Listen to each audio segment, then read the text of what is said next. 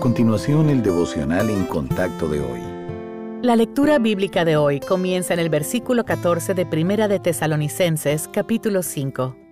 También os rogamos, hermanos, que amonestéis a los ociosos, que alentéis a los de poco ánimo, que sostengáis a los débiles, que seáis pacientes para con todos. Mirad que ninguno pague a otro mal por mal.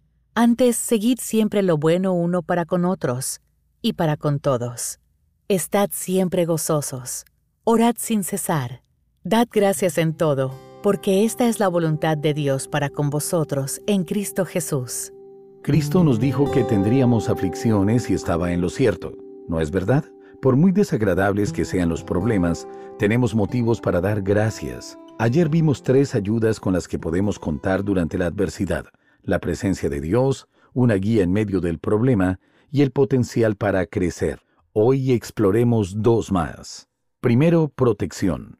Dios no evita que los creyentes suframos, pero sí nos ofrece protección al acompañarnos en la lucha.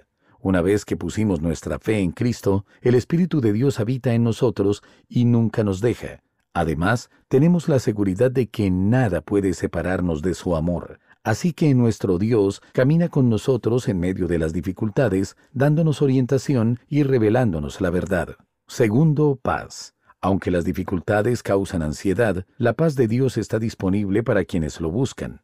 Esta serenidad interior no depende de que las circunstancias mejoren, es el resultado de nuestra relación con Él. Por esta razón, debemos preocuparnos más por confiar en Dios que por arreglar el problema. Al reconocer la provisión del Señor, podemos expresar gratitud de una manera genuina, lo que fijará nuestros ojos en Él y no en nuestras circunstancias. Puede que no sepamos cuál es el propósito de cada prueba, pero sí sabemos que nuestro Dios es bueno y confiable.